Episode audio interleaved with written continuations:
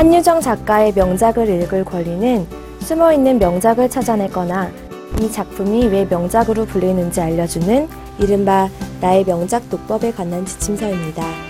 작품, 작가, 사회, 독자라는 네 가지 키워드를 가지고 작품이 담고 있는 이야기의 함의를 쉽고 재미있게 풀어내는데요.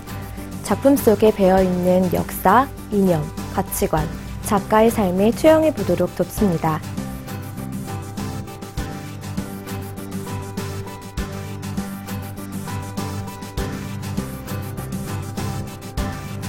저자는 작품이 담고 있는 이야기를 자기만의 방식으로 향유하는 것을 뜻한다. 소설이든 영화든 읽기에는 정답이나 오답이 있을 수 없다. 단지 각자의 위치에서 다르게, 특별하게 읽어낼 수 있을 뿐이다. 작품이 담고 있는 이야기의 결은 독자의 삶과 공명할 때 비로소 큰 울림을 낸다.